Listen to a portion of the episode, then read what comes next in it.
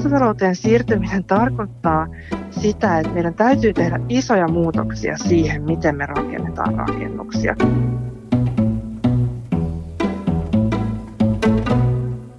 Hei kaikki kestävämmästä rakentamisesta kiinnostuneet! Tervetuloa kuuntelemaan ekologisen rakentamisen näkökulmia podcastia, joka on Ekosavan tuottama sekä Suomen kulttuurirahaston tukema. Tämän kauden teemat pureutuvat ekologisen rakentamisen käytännön ratkaisuihin sekä ideoihin ja unelmiin, joita ilmastokriisi herättää. Minä olen Laura Lammert. Ja minä Kristina Färmä. Rakennusala on merkittävä jätteiden tuottaja. Rakennusmateriaalien kierrätettävyys muodossa rakennusosien uudelleenkäyttö voisi olla yksi parhaimmista tavoista vähentää ympäristökuormaa. Suomen suurimmat rakennuskannat ovat 70-90-luvun betonilähiöt ja lähitulevaisuudessa niiden korjausrakentaminen on jättihanke. Myös uusia elementtejä menee paljon hukkaan betonielementtitehtaissa muun muassa väärinymmärrysten ja suunnitteluvirheiden takia, kun aikataulut ovat tiukat. Kiertotalousratkaisut voisivat auttaa rakentamisen, korjaamisen ja purkamisen ympäristökuormien vähentämisessä. Kun asuinkerrostalojen purkaminen on välttämätöntä esimerkiksi yhteiskunnallisesta syystä, kuten kaupungistumisesta tai huonosta kunnosta johtuen, mihin kaikki betonielementit ja rakennusosat menevät? Mitä jos betonielementtejä ja muita olemassa olevia rakennusosia hyödynnettäisiin ja niiden uudelleenkäyttö voisi tällöin toimia purkamisen kannustimena? Tästä aiheesta mukana keskustelemassa on arkkitehti Satu Huuhka. Hän on tekniikan tohtori ja korjausrakentamisen ja kiertotalouden dosentti ja työskentelee Tampereen yliopiston arkkitehtuurin yksikössä yliopistotutkijana. Satu luotsaa pientä 5 hengen tutkimustiimiä, joka tarkastelee rakennuskannan kestävää kehittämistä kiertotalouden eri keinoin, kuten korjaamalla, käyttötarkoitusta muuttamalla tai rakennusosia hyödyntämällä. Tervetuloa Satu! Kiitos. Tässä aluksi voisi kysyä, että mitä harrastat tai tykkäät tehdä vapaa-ajallasi? No, mä aika pitkälle harrastan mun töitä, eli tutkimuksen tekemistä, mutta sen lisäksi kunnostelen kaikenlaista, että harrastan korjausrakentamista käytännössä ja sitten esimerkiksi huonekalujen kunnostusta. Hienoa. Onko sulla ollut joku ekologinen herääminen ja mikä olisi voinut toimia siihen inspiraationa? No kyllä mulla on ollut siellä arkkitehtiopintojen loppuvaiheessa. Inspiraationa toimi varmaan toi Braungartin ja McDonoughin Cradle to Cradle -kirjan lukeminen ja sieltä sitten vähitellen alkoi mietityttää tämä nykyinen rakentamisen tapa ja ylipäätään se tapa, millä me tuotetaan teollisuustuotteita ja hyödykkeitä ja se, että onko se kestävää. Joo. Ja miten sä sitten niin kuin oot päätynyt tälle rakentamiseen tai arkkitehtuurin alalle ja mitkä on sun kiinnostuksen kohteet ammatissasi? No mä kävin ensin vähän opiskelemassa muuta, että opiskelin vaatesuunnittelua ensimmäisenä aihepiirinä, mutta sitten vaihdoin sieltä arkkitehtiopintoihin ja olen kyllä ihan pienestä asti niin jotenkin unelmoinut siitä arkkitehdin ammatista. Et olen kotoisin sellaiselta alueelta, jossa oli paljon historiallista rakennuskantaa ja niitä sitten pienenä tyttönä jo katselin niitä rakennuksia ja kiinnostuin arkkitehtuurista. Ja se on kyllä ollut semmoinen kantava teema sitten myös, kun lähdin opintoihin ja valmistuin, että ne olemassa olevat rakennukset jotenkin kiehtoo ja kiinnostaa. Joo, ja sitten mikä sai sut tutkimaan näitä rakennuksien uudelleenkäyttömahdollisuuksia? No se on ollut pitemmän ajan prosessi, joka lähti siitä, että opinnoissa mä kiinnostuin korjausrakentamisesta ja tulin samaan aikaan tietoiseksi näistä kestävyysasioista ja kiertotaloudesta ja sitten päädyin niin diplomityöaiheen kautta niin oikeastaan tälle tutkijan uralle. Aloitin diplomityössä rakennusosien uudelleenkäyttö- ja kierrätysmahdollisuuksien näkökulmasta ja sitten olen siitä laajentanut enemmän kohti niin kuin koko olemassa olevan rakennuskannan kestävää käyttöä. Ja millaisen vastaanoton sä oot saanut sun tutkimusaiheestasi? No, voisi sanoa, että aika vaihtelevan, että silloin kun reilu 10 vuotta sitten omaa diplomityötä tein, niin se vastaanotto oli välillä aika aggressiivinenkin, että kun multa kysyttiin, että mitä mä tutkin ja sitten kun mä kerroin, niin monet suhtautu siihen aika kielteisesti, että eihän rakennusosien uudelleenkäyttö ole mahdollista eikä ehkä edes toivottavaa. Mutta se on nyt ehkä tässä 10 vuoden aikana sitten muuttunut jonkin verran, että tuntuu, että ajatus kiertotaloudesta on lyönyt läpi rakennusalalla. Ja sitä myöten se vastaanotto on nykyään ehkä enemmän positiivinen kuin negatiivinen, mutta kyllä sieltä edelleen löytyy sellaisia aihepiirejä, jotka jakaa ihmisten mielipiteitä, että monet mieltää, että kiertotalous on kierrätystä ja sitten jos mä puhun heille siitä, että oikeastaan kiertotaloudessa ensimmäinen periaate olisi rakennusten korjaaminen ja elinkaaren jatkaminen, niin se saattaa herättää ajatuksena vastustusta. Mielenkiintoista, että se on ollut noin rajua sitten, tai kuulostaa vähän rajumalta. Niin. Sä olet vähän vastarannan kiiski silloin 10 vuotta sitten ilmeisesti. Varmaan niin voisi sanoa. No, siirrytään meidän ensimmäiseen aiheeseen, eli miten purkumateriaali käytännössä toimii ja mitä on kannattava kiertotalous. Arkkitehdit haluavat luoda uutta puhtaalta pöydältä. Kierrätyskulttuurista ei juurikaan keskustella suunnittelussa tai se on olematonta. Arkkitehti voi kokea suunnitelmiensa sovittamisen jo olemassa olevien rakennusosien mukaiseksi suunnitteluvapauttaan rajoittavaksi. Insinööri taas toisaalta voi mieltää materiaalin hankalaksi, koska ne eivät ole standardien mukaiset. Rakennusteollisuus on puolestaan kiinnostunut ennen kaikkea valmistamiensa uusien tuotteiden myynnistä. Rakennuksia puretaan nyt tiuhaan tahtiin, jopa niin tiuhaan, että mediassa sanotaan, että meillä Suomessa vallitsee purkukulttuuri. Miksi rakennuksia puretaan juuri nyt ja niin paljon? No, purkaminen on ilmiönä sellainen, että se kytkeytyy hyvin läheisesti uudisrakentamiseen. Eli jos sijaitsee tarpeettomia rakennuksia arvottomalla maalla, eli esimerkiksi väestöltään vähenevillä paikkakunnilla, niin tällaisia rakennuksia ei yleensä pureta. Ja senhän näkee ihan vierailemalla jossain pienemmillä paikkakunnilla siitä, että siellä katukuvassa voi olla runsaasti niin kuin hylätyn näköisiä ja ränsistyviä rakennuksia. Mutta sitten kun on niin kuin voimakasta kasvua, kuten esimerkiksi pääkaupunkiseuduilla ja muilla isoilla kaupunkiseuduilla, niin se on tyypillinen tilanne, jossa pyritään sitten tiivistämään kaupunkirakennetta ja silloin niin kuin vanhempaa ja pienempää rakennuskantaa puretaan uusien suurempien rakennusten tieltä. Ja myös sitten tapahtuu sitä, että sinne kaupunkirakenteen sisään on jäänyt esimerkiksi teollisuus- tai kaupan suuryksikköalueita. Ja niiden käyttötarkoitusta sitten muutetaan enemmän sekoittuneeseen käyttöön tai asumisvaltaiseen käyttöön. Niin tavallaan tästä käyttötarkoituksen muutoksesta sitten syntyy sitä purkamista. Ja ehkä voisin vielä jatkaa, että se purkaminen tyypillisesti kohdistuu muihin kuin asuinrakennuksiin. Et muut kuin asuinrakennukset, niin kun katsotaan purettujen rakennusten joukkoa, niin ne puretaan nuorempina kuin asuinrakennukset ja niiden purkuaste suhteessa kantaan on myös paljon suurempi kuin asuinrakennusten.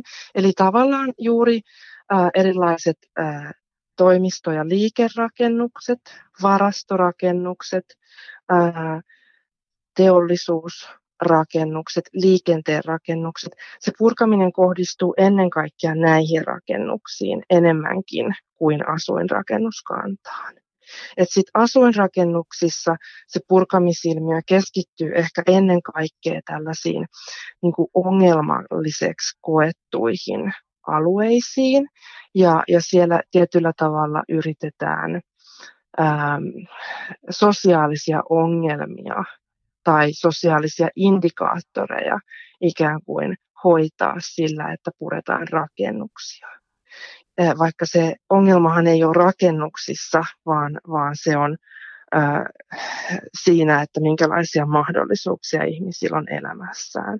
Ja se rakennusten purkaminen ei poista ihmisten sosiaalisia ongelmia, mutta se saattaa siirtää nämä ihmiset toisaalle, jolloin sit alueella niin nämä sosiaaliset indikaattorit näyttää parantuvilta, vaikka tosiasiassa niille ongelmille ei oikeastaan ole tehty mitään.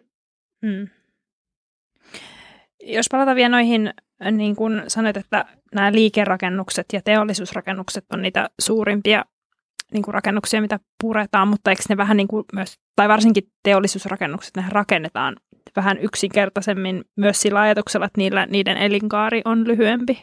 Ne on tyypillisesti tämmöisiä hallimaisia rakennuksia, ja totta kai ne on niin kuin rakenteiltaan ja huonetiloiltaan hyvin erilaisia kuin vaikka niin kuin asuinrakennukset, mutta ne rakennetaan usein tosi hiili-intensiivisistä materiaaleista, eli betonista ja teräksestä, ja sitä ei ole otettu huomioon, että niiden elinkaari voi tosiaan silti olla melko lyhyt, että alkaen 20 vuodesta jonnekin tuonne 40 vuoteen tyypillisesti näiden purettujen rakennusten tapauksessa. Että tavallaan ne niin kuin tehdään jopa vähän liian järeästi, jos ajatellaan, että ne olisi tilapäisiä rakennuksia. Ja sitten taas niitä ei kuitenkaan niin kuin tietoisesti usein suunnitella purettavaksi, eli toiseen paikkaan siirtämistä varten. Niissä saattaa olla, kun ne on tämmöisiä hallityyppisiä rakennuksia, missä ei ole ehkä niin suuria ääneneristys- ja lämmöneristysvaatimuksia, niin niissä saattaa olla sellaiset rakenteet, että ne liitokset on niin kuin luonnostaan aika helposti purettavissa ja irrotettavissa. Et vaikka niitä ei ole suunniteltu siirtoa uudelleenkäyttöä varten, niin käytännössä ne saattaa olla kuitenkin melko helposti näin teknisesti ottaen uudelleenkäytettävissä.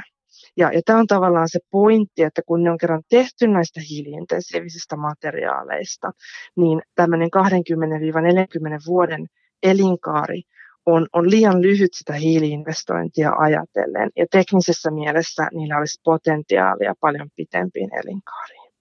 Mm. No, mitä kaikkia näitä rakennusosia voidaan reaalisesti käyttää uudelleen? No, käytännössähän tällä hetkellä niin rakennusosien uudelleenkäyttö keskittyy aika pitkälti tällaiseen niin kuin historiallisten rakennusosien varaosapankkitoimintaan. Eli tavallaan siellä niin kuin erilaiset täyspuiset peiliovet ja ikkunat ja listat, lattialaudat löytää ostajansa, mutta periaatteessa niin myös modernissa rakennuskannassa olisi hyvin paljon potentiaalia siihen, että rakennusosia käytettäisiin enemmän uudelleen. Sellaista toimintaa ei tällä hetkellä ole oikeastaan ollenkaan, että jos määrällisesti ajattelee, niin se toiminta on täysin olematonta. Mitä sä, anteeksi, tarkentavaa, että mikä on niin kuin moderni rakennuskanta? No, tarkoitan tällaista, sanotaan niin kuin 60-luvulta eteenpäin. Joo. Että tavallaan siellä niin kuin 50-luvulla ja sitä ennen, niin me tavallaan tunnistetaan niitä rakennushistoriallisia ja ehkä ihan esteettisiä arvoja, mitä niissä rakennuksissa ja rakennusosissa on. Ja samoin tällaiseen niin kuin käsityöläisyyteen liittyviä arvoja, kun on käsin tehtyjä, vaikkapa niitä täyspuisia peiliovia. Mutta sitten taas, kun siinä 50-60-luvun taitteessa siirryttiin kohti tätä nykyisen kaltaista teollista rakentamista, niin niiden rakennusosien potentiaalin tunnistaminen on ehkä vaikeampaa. Mm. Et me ei niin kuin nähdä niissä niitä samoja esteettisiä arvoja, ja niissä ei ole myöskään niitä niin kuin siihen tekijyyteen, siihen käsityöläisyyteen liittyviä arvoja. Eli pitäisi niille saada lisäarvo tai jotenkin, että ihmiset arvostaisi niitä, tai semmoinen jotenkin ajatuksen kääntö. Prosessi ehkä. Niin tavallaan niissä on paljon kuitenkin sitä ikään kuin sitoutunutta hiiltä, että kun on valmistettu vaikka sitten betonielementtejä, niin tavallaan jos joudutaan valmistamaan samanlaisia tai vastaavan kaltaisia elementtejä uudestaan, niin silloin me luodaan lisää hiilipäästöjä. Ja sitten taas, jos me voitaisiin uudelleen käyttää niitä jo olemassa olevia elementtejä, niin niiden hiilipäästö on tänä päivänä 0, koska ne on jo olemassa. Ja sitten jos tarvitaan pieniä korjauskunnostustoimenpiteitä, niin niistä huolimatta se ikään kuin hiili-inputti, joka siihen kunnostamiseen menee, niin se on aivan mitätön verrattuna siihen, että valmistetaan taas uusia betonisia rakennusosia. Mitkä on ne, tai kuinka haasteellista on hyödyntää nykyistä rakennuskantaa uudelleenkäyttöä varten? No jos se olisi helppoa, niin olisin tehnyt sen, niin kuin laulussa sanotaan. Että onhan se haastavaa. Ja musta se johtuu siitä, että pitää muistaa, että koko meidän yhteiskunta on kuitenkin rakentunut tämän lineaarisen tuotantomallin varaan. Ja nyt kun meidän pitäisi tehdä tämä kuperkeikka, että aletaan ajattelemaan asioita toisin, niin se on aivan valtava muutos. Ja sehän ei koske pelkästään rakennusalaa, vaan ihan kaikkea meidän tuotantoa, jota meillä on. Ja jos ajattelee sitä sit rakennusalan kontekstissa, niin se on ihan yhtä iso, ellei isompikin muutos kuin se, kun siellä 50-60-luvun taitteessa siirryttiin siitä käsityömäisestä rakentamisesta teolliseen rakentamiseen. Ja näin jälkikäteen ajatellen, niin se muutoshan tapahtuu aika nopeasti. Ja nyt meidän pitäisi tehdä saman mittaluokan muutos kiertotalouteen yhtä nopeasti, jotta me saataisiin meidän hiilipäästöt kuriin. Eli nyt, jos ei milloinkaan, on sen aika. Ja siis eihän se ole vain se hiili, vaan myös se jätemäärä, mikä sieltä sitten purusta syntyy. Kyllä. Miten rakennuksen purkuarviointi sitten toteutetaan? No se voidaan toteuttaa useammallakin tavalla. Että ehkä semmoinen tyypillinen tapa on, että tehdään purkukatselmus, jossa katselmoja menee sinne rakennukseen ja niin kuin silmämääräisesti toteaa, toki ensin piirustuksiin tutustuttuaan, että minkälaisia rakennusosia ja materiaaleja siellä on, ja antaa sitten ehkä sellaisen kokemukseen perustuvan arvion niiden uudelleenkäyttö- ja kierrätyskelpoisuudesta ja myös sitten siitä, että onko niille olemassa markkinoita tällä hetkellä. Toinen vaihtoehto on sitten tehdä tämä purkukartoitus ikään kuin tietomallipohjaisesti, että tavallaan mallinnetaan se oleva rakennus ja sieltä sitten katsotaan niitä materiaalimääriä ja voidaan katsoa myös ihan niin kuin rakennusosittain, että niin ja niin monta ikkunaa, niin ja niin monta ovea ja niin monta vaikka välipohjaelementtiä, seinäelementtiä ja näin poispäin. Ja tähän tietoon tietenkin vielä sitten liittää se aistinvarainen arvio ja mahdollisesti laboratoriotutkimuksia sitten siitä, että onko esimerkiksi haitallisia aineita läsnä siellä rakennusosissa. Ja se on erityisen tärkeää, jos ajatellaan, että niitä rakennusosia menisi sitten vielä siitä uudelleen käyttöön. No miten nyt sitten tällä hetkellä, niin löytyykö tällaiselle kiertotaloudelle tai niin kuin hankkeille purkukunnossa oleville rakennuksille niin kuin tekijöitä tai tämän tapaisille hankkeille, että onko niitä olemassa? Jos ne arvioidaan purettaviksi tai että niitä voisi käyttää uudelleen, niin onko jo joku malliesimerkki, että tämä uusi rakennus on rakennettu osittain tai kokonaan näistä puretuista osista? Joo. No nämä on aika semmoisia kokeellisia yksittäisiä hankkeita. Ja mä en osaa nyt Suomesta yhtäkkiä nimetä mitään sellaista hyvää esimerkkiä tästä, mutta mieleen tulee tuolta Tanskan puolelta, jossa tuntuu, että nyt ollaan jotenkin edelläkävijöitä tässä asiassa, tai ainakin on tämmöisiä niin kuin korkean profiilin hankkeita, jossa tätä on yritetty tehdä, niin sieltä tulee nämä Anders Lendagerin kohteet tulee mieleen, muun muassa tämmöinen Kööpenhaminassa tämmöinen asuinkerrostalokohde, jossa oli aika innovatiivista tiilten uudelleenkäyttöä, että sieltä Carlsbergin panimoalueen purettavista rakennuksista irrotettiin ikään kuin tämmöisiä niin kuin tiilimuurista sahattiin timanttisahalla semmoisia kokonaisia blokkeja ja näistä sitten luotiin uusia betonielementtejä, millä sidottiin niin kuin yhteen useampia blokkeja ja se on aika hauskan näköisiä, siinä kääntyy se tiilen suunta, että vähän niin kuin perinteisestä poikkeavaa tiilten uudelleenkäyttöä. Mutta kyllä ne on ihan kokeellisia, että ei voi sanoa, että olisi mitenkään valtavirta. Ja toikin on vaan niin kuin pieni osa ehkä sitä rakennusta, ettei ole niin kuin kaikkea. Kyllä. Sitten. Mä luulen, että valtaosa ihmisistä kuitenkin ajattelee, että jos nyt rakennetaan uusi rakennus, niin se tulee uusista osista, että mä en nyt lähde hakemaan jostain. Naapurista. Niin katsoin, että jos puretaan rakennusta, mä voisin uudelleen käyttää sen, miten nämä tuotantotalousketjut periaatteessa saataisiin toimimaan? Ehkä oliko se jotenkin se kysymys? Tämä kytkeytyy just siihen koko meidän tuotantojärjestelmän muutokseen. Et muhun ottaa aina silloin tällöin arkkitehdit yhteyttä.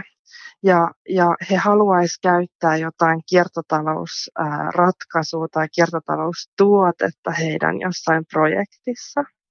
Ja sitten mä joudun selittämään, että valitettavasti se ei ole ihan niin yksinkertaista. Et meillä ei tavallaan ole tällaisia kovin innovatiivisia kiertotaloustuotteita olemassa.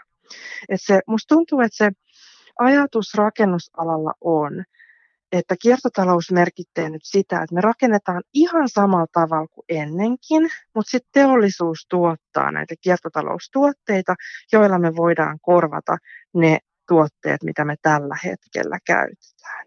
Ja se ei valitettavasti ehkä mene ihan niin, että kiertotalouteen siirtyminen tarkoittaa sitä, että meidän täytyy tehdä isoja muutoksia siihen, miten me rakennetaan rakennuksia. Ja niin kuin ensimmäinen niistä on se, että ennen kuin rakennetaan, niin pitäisi miettiä sitä, että onko jo tiloja, joita voitaisiin käyttää sen sijaan, että rakennetaan uutta.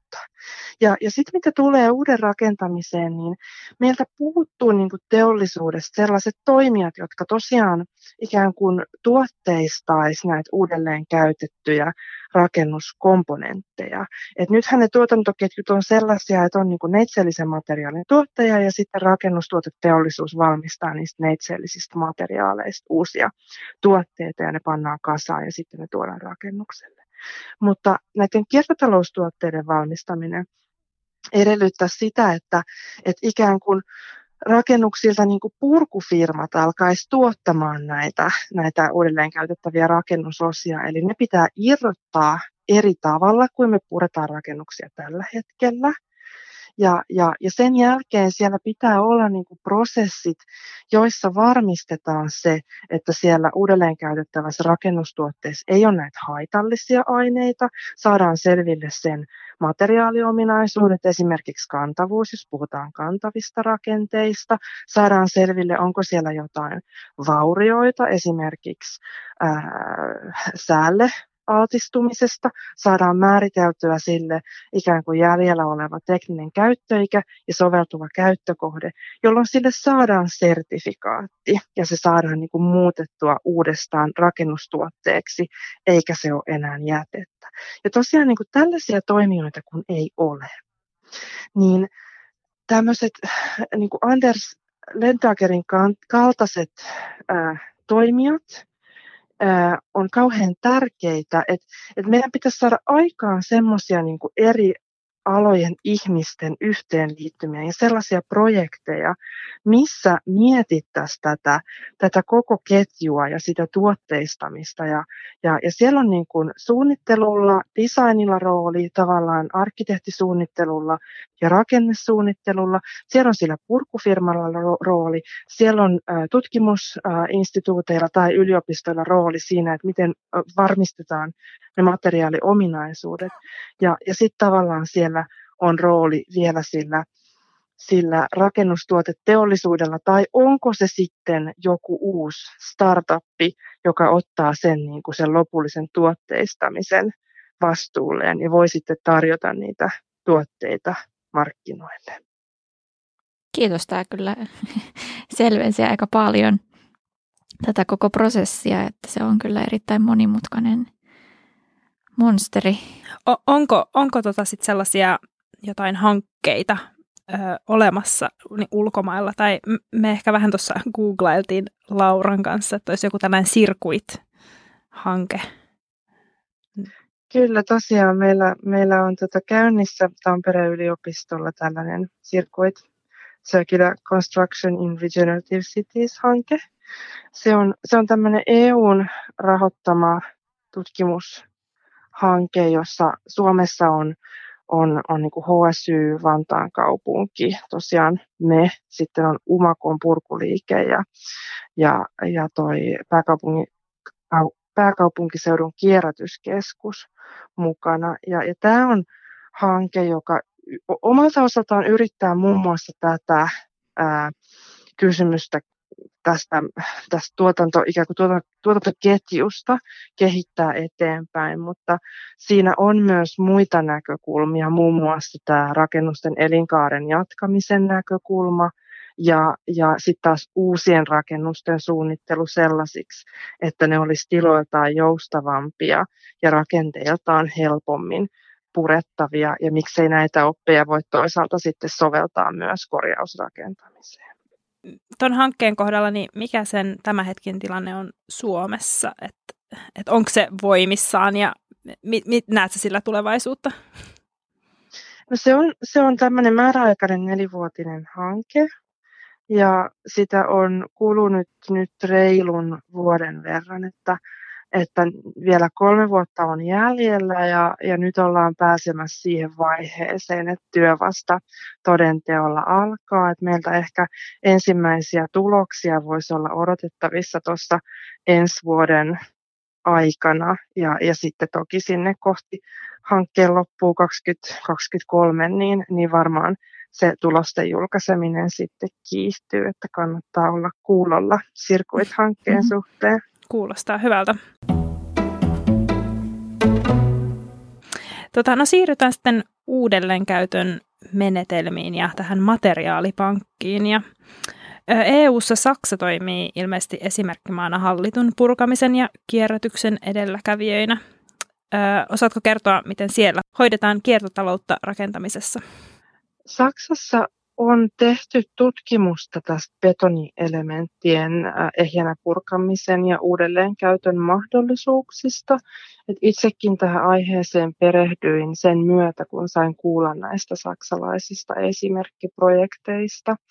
Mutta ehkä on kuitenkin liioittelua sanoa, että asiat olisi kovin hyvällä tolalla sielläkään, että ne hankkeet on ehkä jääneet kuitenkin sitten tämmöisten kokeellisten hankkeiden tasolle ja se menettelytapa ei varsinaisesti ole laajentunut valtavirtaan.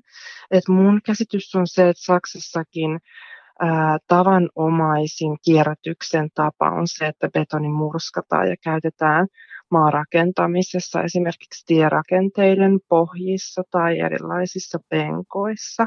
Ja se ei ole kovin korkeatasosta kiertotaloutta sitten kuitenkaan. Kaupungistuminen on edennyt nopeasti Suomessa, joka tarkoittaa, että osa kunnista on kärsinyt suuresta muuttotappiosta.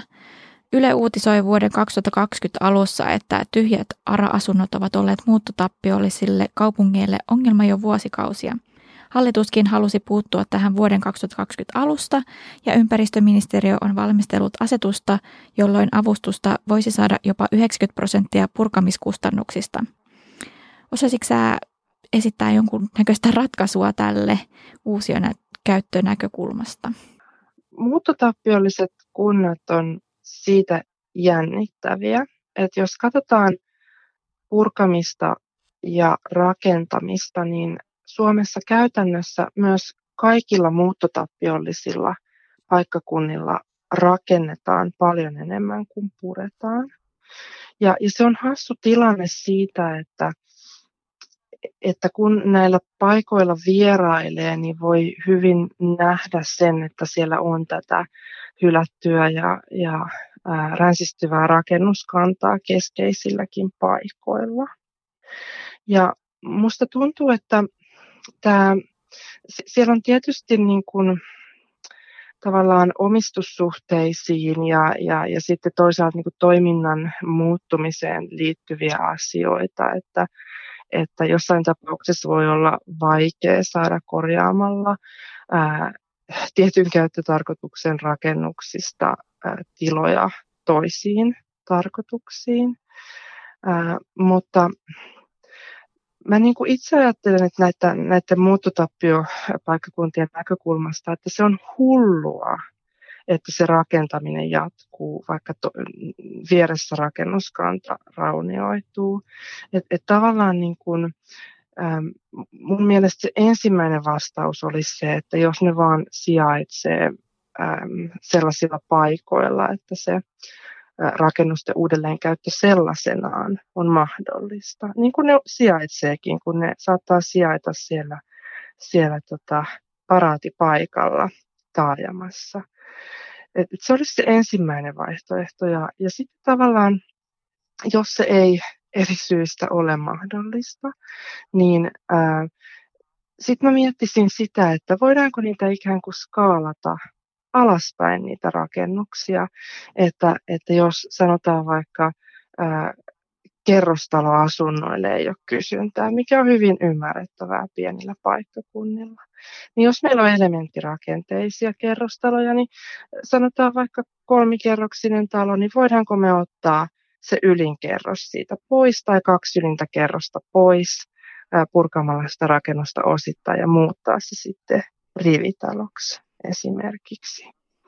Ja tavallaan sitten jos elementit irrotetaan näin hellävaraisesti kokonaisina, niin ne voidaan myös käyttää uudelleen, kunhan niiden kunto sen sallii.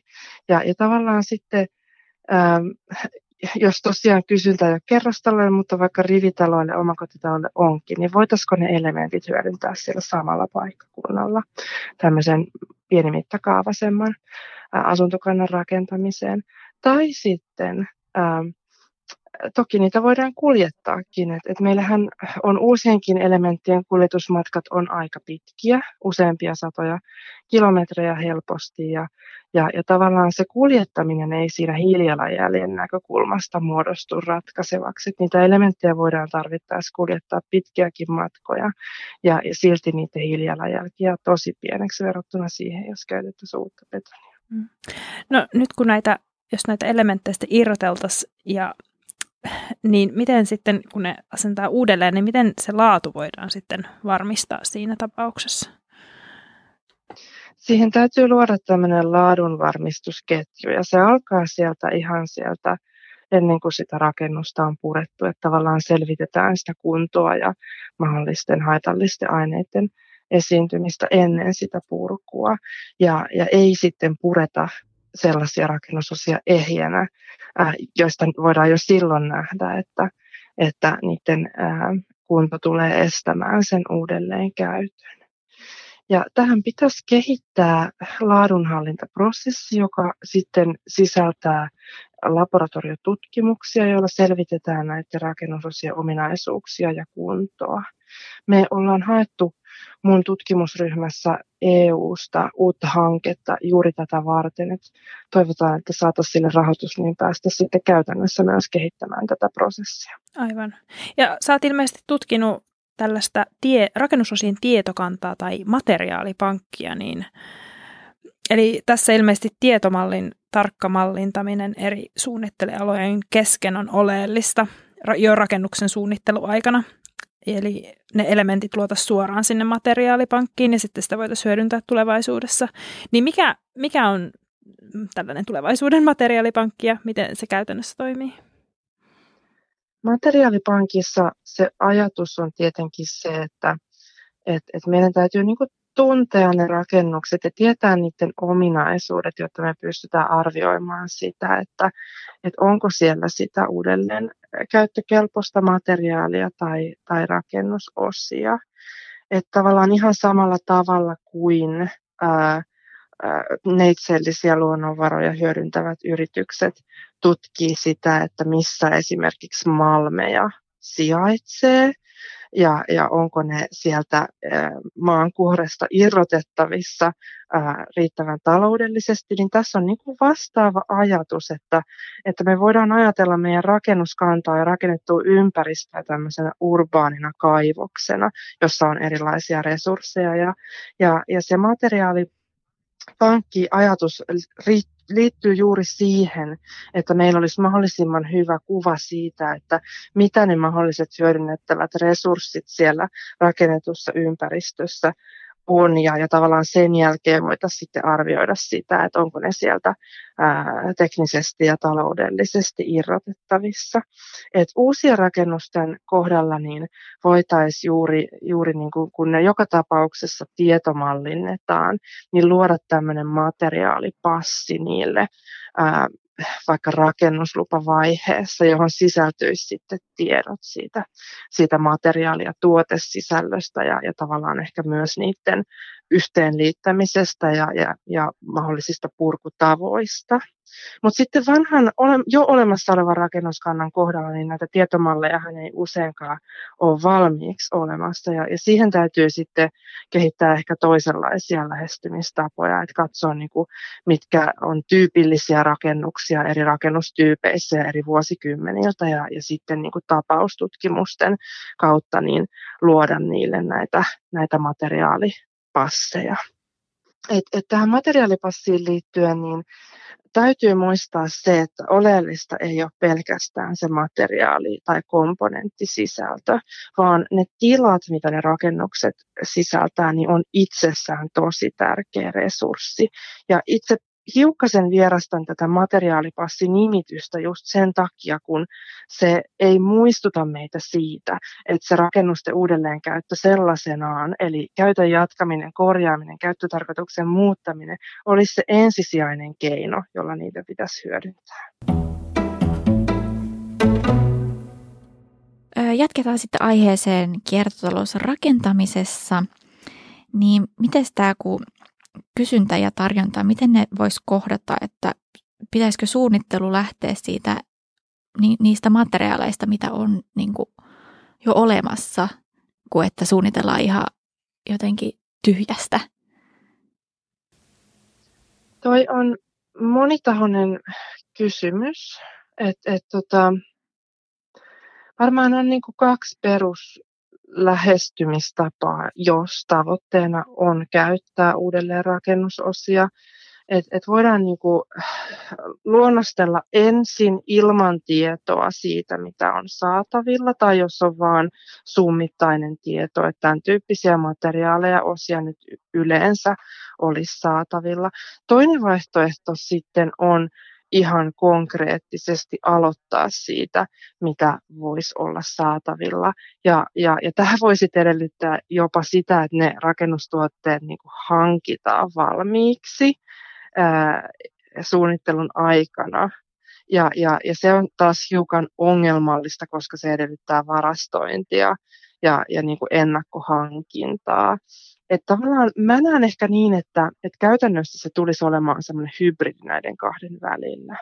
Että kun meidän ymmärrys siitä lisääntyy, että minkälaisia rakennusosia voisi olla saatavilla ja kun saadaan niitä toimijoita, jotka tarjoaa niitä kaupallisesti markkinoille, niin silloin tavallaan suunnittelijat voi lähteä luonnosteleen sillä perusteella, että niillä on jonkinlainen ajatus siitä, mitä rakennusosia se tulisi käsittämään.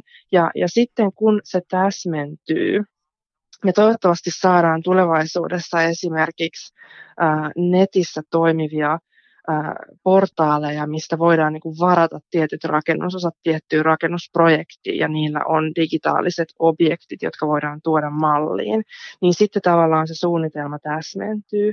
Mutta se voi tarkoittaa myös sitä, että meidän täytyy suunnittelijoina pikkasen luovuttaa pois sitä meidän kontrollia sen rakennuksen lopullisesta ulkonäöstä esimerkiksi. Ja se voi olla arkkitehdeille aika vaikea paikka, koska me ollaan totuttu määrittelemään kaikki hyvin yksiselitteisesti. Mutta silloin, jos me halutaan käyttää uudelleen rakennustuotteita, suunnitella kiertotalouden mukaisia rakennuksia, niin me ei voida aina tietää täsmälleen, mitä tulee olemaan saatavilla, jolloin siinä suunnitelmassa pitäisi olla tällaista joustavuutta, joka voidaan ottaa käyttöön, jos ei saadakaan juuri sitä, mitä ehkä aluksi ajatellaan. Mutta toi voi olla tosi mielenkiintoinen sitten siinä suunnitteluaikana just ratkaista tällaisia juttuja. Ainakin kun me opiskelijoiden kanssa kokeiltiin tätä yhdellä mun kurssilla, niin he koki sen aika inspiroivaksi. Joo, aivan. Sä oot mukana ympäristöministeriön Purkaa vai korjata -hankkeessa, jossa tutkitte, kumpi on vähän hiilisempää, peruskorjaaminen vai uudisrakentaminen. Voisitko hieman selventää, että mistä tässä on kyse? Me tehdään tuossa Purkaa vai korjata -hankkeessa oikeastaan 3 osiota. Meillä on tapaustutkimus, jossa me vertaillaan tosiaan purkamisen ja uudisrakentamisen taikka sitten peruskorjaamisen hiilijalanjälkeä, ja VTT laskee sille elinkaarikustannukset. Meillä on 50-luvun koulu ja tämän peruskorjausta verrataan sitten 2010-luvun koulun rakentamiseen. Sitten meillä on toinen versio, missä tämä 50-luvun koulu laajennetaan suuremmaksi. Siinä vertailuparina on sitten suuri uudisrakennus. Ja tämän laskelman tulokset näyttää nyt sellaisilta, että huolimatta siitä, että 50-luvun rakennus ei ole aivan niin energiatehokas peruskorjauksenkaan jälkeen kuin uudisrakennus olisi, niin se uudisrakennuksen materiaalien valmistus ja ennen kaikkea sen betonirungon valmistus, niin se aiheuttaa niin paljon päästöjä, että kun meillä on tämmöinen 50 vuoden tarkastelujakso, niin se peruskorjattu vaihtoehto on vähäpäästöisempi koko sen 50 vuotta. Ja sama koskee tätä laajennusversiota, joka on siis niin kuin lähtökohta on suuri koulu tai sitten peruskorjattu pieni koulu ja siihen sitten laajennusosa. Niin tämä vaihtoehto, jossa on mukana se peruskorjattu vanha koulu, niin se on vähäpäästöisempi kuin uusi koulu, vaikka siinä on itse asiassa aika merkittävä se uudisrakennusosa. Mutta sitten saadaan silti sitä vanhan rakennuksen hyötykäyttämisestä niin paljon hyötyä, että se jää niin kuin vähän hiilisemmäksi kuin uudisrakennus. Sitten me katsotaan tätä asiaa myös kirjallisuuden kautta, eli muita tämän tyyppisiä tutkimuksia. Ja me on nyt niitä löydetty varsin mukava joukko, ja niiden tuloksista vedetään sitten yhteen. Niissä on ehkä hieman vaihtelevampia tuloksia, mutta yleiskuva on sama, että vanha rakennus korjaamalla niin yleensä tuotetaan vähemmän hiilipäästöjä, vähintäänkin useita vuosikymmeniä tästä hetkestä eteenpäin. Ja tämä kytkeytyy siihen keskusteluun, kun meidän pitäisi vähentää niitä päästöjä nyt. Että tavallaan ei ole ainakaan mun tietääkseni mahdollista, että me turvauduttaisiin sellaisiin vaihtoehtoihin, jossa me lisätään päästöjä lyhyellä aikavälillä, jotta me vähennettäisiin niitä 30-50 vuoden päästä tulevaisuudessa, vaan päästöjä pitäisi vähentää nyt. Niin tavallaan tämä ajallinen perspektiivi on siinä erittäin oleellinen ottaa huomioon. Ja kolmantena sitten vielä, niin me mietitään myös ohjaamisen näkökulmaa, eli sitä, että että jos korjaaminen nyt on, niin kuin näyttää, niin se vähäpäästöisempi vaihtoehto, että miten me voitaisiin kannustaa tähän tai velvoittaa tähän tai tarjota rakennusalan toimijoille ja kiinteistöalan toimijoille informaatiota ja siten saada korjaaminen vaikuttamaan entistä kilpailukykyisemmältä vaihtoehdolta uudisrakentamiseen nähden. Tuo on hyvä, että tulee niin kuin konkreettisesti esille se, että jos hyödynnetään sitä olemassa olevaa, niin se on oikeasti parempi hiilinäkökulmasta. Mutta sä sanoit, että jos se on niin kuin betonirunkoinen se uudiset, mitä jos se olisi joku puurunkoinen? No tätäkin me ollaan miettimässä. Et meillä on sitten toinen hanke nyt juuri alkamassa, missä me pyritään laskemaan myös tämän vaihtoehdon vaikutukset.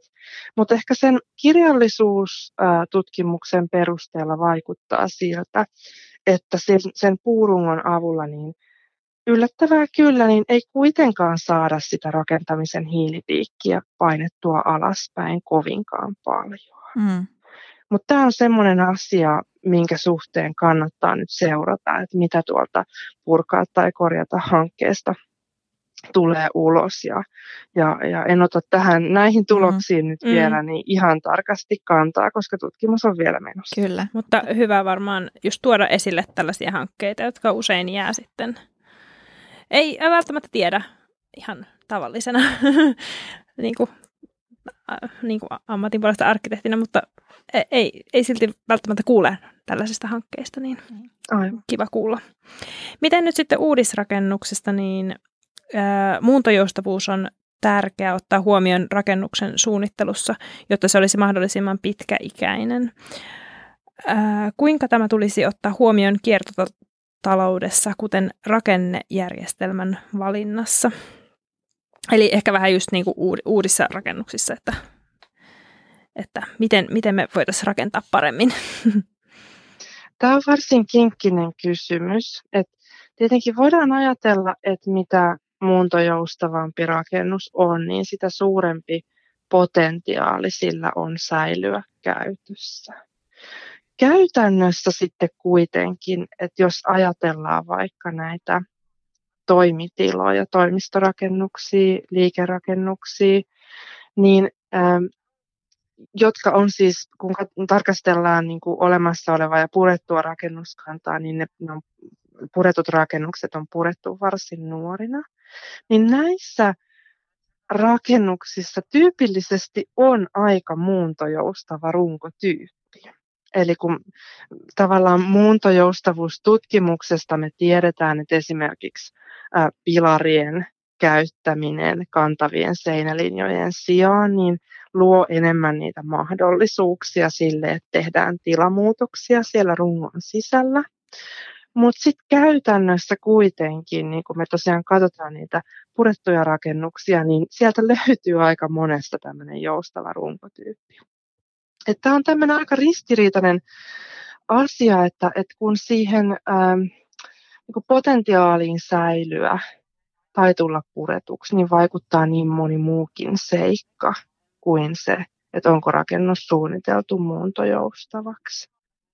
Niin se ei tavallaan yksinään ole sen tae, että rakennus säilyisi. Ja pahimmillaan, niin tehdäksemme rakennus muuntojoustavaksi, niin me saattaa joutua investoimaan siihen enemmän hiiltä. Eli esimerkiksi valitaan korkeampi huonekorkeus, joka mahdollistaa niin kuin muunnokset asuntojen ja toimistojen välillä kumpaan tahansa suuntaan. Mutta sitten jos käykin niin, että sitä muutosta ei syystä tai toisesta tehdäkään, vaikka kaupunkirakenteellisesta tai maanarvoon liittyvistä syistä, ja se rakennus puretaan silti nuorena, niin silloin me on tehty se hiiliinvestointi turhaan ja ei koskaan saada siitä hyötyjä irti.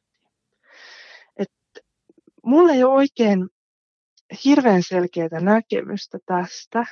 Että mä uskon, että muuntojoustavuuteen panostaminen kannattaa, mutta se ei yksinään ratkaise tätä asiaa. No olisiko sitten, että sitten se suunnitellaan valmiiksi purettavaksi ja uudelleen hyödynnettäväksi? Se olisi yksi ratkaisu, toki rakennustyypistä riippuen, että kun me tosiaan tiedetään, että asuinrakennukset on tyypillisesti aika pitkäikäisiä, ja se johtuu osittain siitä hallintamuodostakin, että kun siellä on useita omistajia, niin ei ole niin helppoa tehdä sellainen päätös, että puretaan rakennus, kuin jos on yksi institutionaalinen sijoittajataho rakennuksen omistajana. Ja toisaalta sitten niistä intresseistä, mitä ihmisillä on. Että harva haluaa, että oma koti puretaan pois alta, kun taas niin kun sijoittajalla ei ole tällaista näkemystä. Niin mä en välttämättä näe, että asuinrakennuksia olisi järkevä suunnitella purettaviksi ja siirrettäviksi, mutta sen sijaan näissä toisissa rakennustyypeissä, niin kuin liikerakennuksissa, teollisuusvarasto, niin näissä se olisi erittäin järkevää.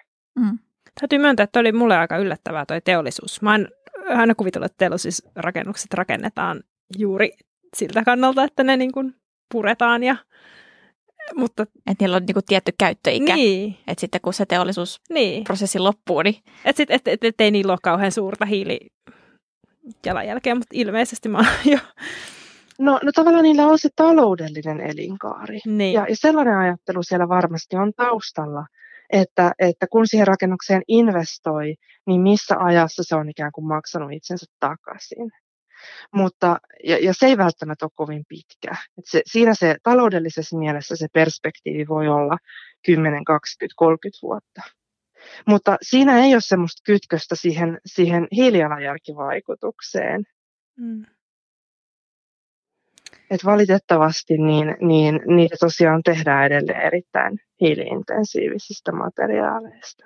Joo. No miten rakentamista tulisi ohjata sitten lainsäädännöllä, jotta tulevaisuuden rakennukset noudattaisi tällaisia kiertotalouden periaatteita? Tuossa Purkaa vai korjata -hankkeessa me ideoidaan näitä erilaisia mahdollisuuksia, että miten voitaisiin ohjata. Ja ne vaihtelee sitten ne ohjaamisen mahdollisuudet tällaisista alkaen ihan niin kuin verotuksellisista asioista, että jos meillä verotettaisiin työn sijaan enemmän materiaalien päästöjä, niin se jo itsessään kannustaisi ehkä rakennusten korjaamiseen tai se muuttaisi sitä taloudellista yhtälöä, jossa toimijat tällä hetkellä kokee, että uudisrakentaminen on taloudellisesti houkuttavampaa kuin korjaaminen. Ja sitten tästä voidaan niin kuin tämmöisestä ison mittakaavan asiasta tulla alaspäin pienempiin mittakaavoihin. Alkaen nyt sitten vaikka vieläkin aika ison mittakaavan asiaa, mutta tämmöisestä strategisesta suunnittelusta kaupungeissa ja kaupunkiseuduilla. Et kun tehdään esimerkiksi yleiskaavaa ja siellä ajatellaan, että tehdään uusia avauksia, tulee uusia kaupanyksiköitä, asumista, teollisuutta, mitä tahansa, niin mikä itse asiassa on se varanto, joka olemassa olevissa tiloissa on jo sillä seudulla? Ja onko siellä tavallaan tämmöistä käyttötarkoituksen muutospotentiaalia? Ja mikä on sen vaikutus, jos kaavoitetaan uusia rakennuksia? Et vaikka niin kuin kaupan alalta on helppo ajatella esimerkki, että kun pienen kaupunkiin tehdään iso uusi ostoskeskus, niin sitten ne kivijalat tyhjenee, kaikki erikoisliikkeet pakenee sinne kauppakeskukseen. Eli tavallaan se uusi rakennus tyhjentää tiloja toisaalta. Niin tällaisten vaikutusten pohtiminen yleiskaavatasolla strategisessa suunnittelussa olisi hirveän tärkeää. Ja samoin, jos sitten uudelleen kaavoitetaan isoja alueita, niin kuin näitä vanhoja teollisuusalueita tai kaupan alueita enemmän sekoittuneeseen käyttöön, että siellä niin kuin katsottaisiin niitä materiaalivirtoja, joka siitä kehittämisestä syntyy. Ja ehkä pohdittaisiin vähän tarkemmin, että onko mahdollisuus säästää enemmän rakennuksia ja ehkä laajentaa niitä. Et nythän tällaisissa tapauksissa rakennuksia suojellaan lähinnä sillä perusteella, jos niillä on kulttuurihistoriallisia arvoja. Mutta tässä meidän modernissa rakennuskannassa on paljon sitten näitä materiaalisia ja niin kuin siihen hiili-investointiin liittyviä arvoja, joita ei ehkä oteta huomioon vielä riittävästi. Mm. Ja toki on sitten mahdollista mennä niin kuin miettimään paljon pienemmän mittakaavatason ohjaamisen mahdollisuuksia, että voidaanko purkamista säädellä, voidaanko velvoittaa perustelemaan purkamista. Mutta mun mielestä nämä tämmöiset isot strategisen tason asiat on paljon ratkaisevampia kuin sitten semmoiset ehkä yksityiskohtiin puuttuvat asiat. Aivan, kyllä. Sä oot myös perehtynyt betonielementtien uudelleenkäyttöön, niin miten ne soveltuvat siihen? Pitääkö ne käsitellä jotenkin vai soveltuuko ne sellaisenaan käytettäviksi? Tästähän me hiukan ehkä jo keskusteltiin tuossa aikaisemmin, että tavallaan pitäisi olla tämmöinen prosessi siihen, miten varmistettaisiin ne elementtien ominaisuudet. Käytännön kokemukset on varsin rohkaisevia. Että näitä koekohteita on ollut Saksassa ja muissakin maissa, Suomessakin tuolla Raahen Kummatissa, missä on saatu varsin hyviä kokemuksia sekä tästä uudelleenkäyttömahdollisuuksista niin kuin teknisessä mielessä että sitten taloudellisessa mielessä, että tästä kokeellisuudestaan huolimatta niin se on ollut useimmissa tapauksissa myös varsin edullista. Mutta jos ajattelee sitä, että pitäisi saada lisättyä tämän kaltaista toimintaa, niin siihen tarvittaisiin niitä prosesseja, että miten ne ominaisuudet ja laatu varmistetaan, jotta ne voitaisiin sitten uudelleen sertifioida rakennustuotteiksi ja jotta suunnittelijat, rakennusvalvonta, tilaaja ja käyttäjät voisi sitten luottaa siihen lopputulokseen. Että pitäisikö tällaisilla kiertotalouskohteilla olla joku tietynlainen estetiikka, ulkonäkö, joka sitten kertoo, että tämä on nyt tämmöinen kierrätetty talo tai niin, arkkitehtuuri puhuttaa. Tämähän on siitä hauska asia, että meillä ehkä monesti on niin kuin ajatuksissa, että ekologinen estetiikka on tietynlaista. Mutta jos ajatellaan rakennusosien uudelleenkäyttöä, kiertotalouden mukaista rakentamista, joka hyödyntää meidän olemassa olevaa rakennuskantaa, niin itse asiassa tämmöinen rakentaminen näyttää aika samalta kuin meidän rakennukset nytkin näyttää. Että niiden ei tarvitse mitenkään merkittävästi poiketa siitä, mihin me ollaan totuttu.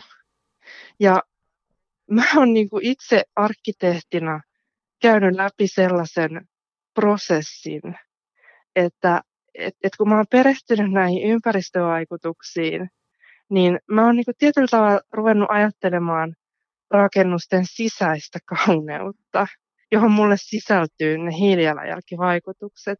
Että mä huomaan, että mä oon niin kuin itse vähemmän ja vähemmän kiinnostunut siitä, että miltä rakennukset esteettisesti näyttää, ja enemmän kiinnostunut siitä, että mitkä niiden vaikutukset on. Ja tämä on varmaan sellainen asia, että tavallaan sitä niin kuin tietoa tarvitaan, ja se, että onko rakennus ekologinen ja kestävä, niin se ei ehkä voi näkyä siitä rakennuksesta ulospäin. Niin lopulta.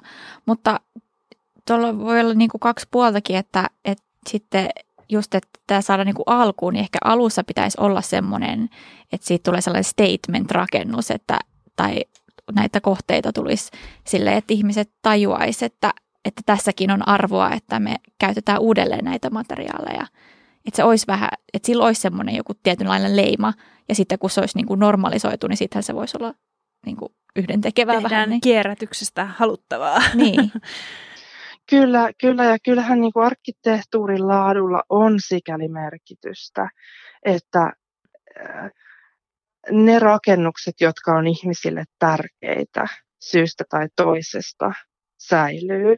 Ja arkkitehtoninen laatu voi olla yksi syy, miksi rakennukset on ihmisille tärkeitä. Mutta se ei ole sen tae, että ne säilyy. Ja ehkä tuohon estetiikkaan liittyen, niin parhaimmillaan tietysti uudelleen käytettävät rakennusosat, ihan samalla tavalla kuin historialliset rakennukset, niin ne voi välittää niiden käyttäjille jotain viestejä tai vihjeitä menneisyydestä. Ja tavallaan sikäli niin sen niin kuin patinansa ja tunnistettavuuden kautta niin luoda just tätä kiinnittymistä rakennettuun ympäristöön, joka johtaa sitten siihen, että ihmiset haluaa niitä rakennuksia käyttää ja ne säilyttää. Arkkitehdit koulutetaan ajattelemaan, että rakennukset kestävät ikuisesti. Tulisiko arkkitehtien ajatella rakennuksia enemmän kiertotalouden näkökulmasta ja miten se voisi ohjata suunnittelua? No ehdottomasti pitäisi. Yksi tapa lähestyä tätä asiaa voisi olla semmoinen skenaariosuunnittelu. Et ei nähdä, että se käyttö, mihin rakennus ehkä suunnitellaan, niin olisi se ainoa käyttö, jonka se tulisi olemassaolonsa aikana kohtaamaan. Eli tavallaan niin kuin rakennukset tulisi ehkä suunnitella siitä näkökulmasta, että niitä tosiaan voitaisiin muunnella ja niiden käyttötarkoitusta muuttaa. Ja sitten näiden niin kuin muiden kiertotalousmahdollisuuksien huomioiminen tarkoittaisi tosiaan sitä, että mietittäisiin myös sitä rakennuksen kokoonpanoa ja sen purkamista takaisin osiksi sitten jos se elinkaari siinä sijainnissa päättyy ja ehkä jossain toisessa sijainnissa alkaa. Ja tämä on osittain arkkitehtoninen kysymys, mutta se on hyvin pitkälti myös tekninen kysymys ja rakennesuunnittelijoiden ja rakennustuoteteollisuuden panosta tarvittaisiin erityisesti tässä teknisessä näkökulmassa, että miten ne rakennusosat olisi sieltä sitten toisistaan irrotettavissa niin, että ne olisi vielä uudelleenkin liitettävissä. Millaisen tulevaisuuden sä näet rakennusten kiertotaloudella? Mä odotan jännityksellä, että pääsenkö mä näkemään sen mun elinaikana. Ja mä todella toivon niin. No niin, sitten päästään tähän meidän viimeiseen kysymykseen, joka on mikä on viimeisin ekotekosi? No, mä yritän lisätä kävelyä ja vähentää yksityisautoilua. Ja mun viimeisin ekotekoni jäi itse asiassa, mitä mä suunnittelin, niin se jäi toteuttamatta tämän koronatilanteen vuoksi. Eli meillä kun on tämä CIRCuIT, kansainvälinen tutkimushanke, jonka koordinaattori on Kööpenhaminasta, niin olin suunnitellut, että jos täytyy konsortiokokoukseen matkustaa Kööpenhaminaan, että tekisin sen laivalla ja junalla, mutta korona peruutti meidän kokoukset ja siirryttiin etäkokouksiin ja sehän on itse asiassa ekotekosi. Niin, onni onnettomuudessa ehkä. Ehkä. Joo, no, mutta kiitos todella paljon tästä antoisasta, avaavasta, mielenkiintoisesta avauksesta tähän kiertotalouden rakentamiseen. Näkökulman maailmaan. Ja kaikki oli mulle ihan uutta, joten joo, kiitos tosi paljon, Satu. Kiitos teille. Kiitos vielä vieraille ja kiitos Suomen kulttuurirahastolle sekä Podcast Story Studiolle.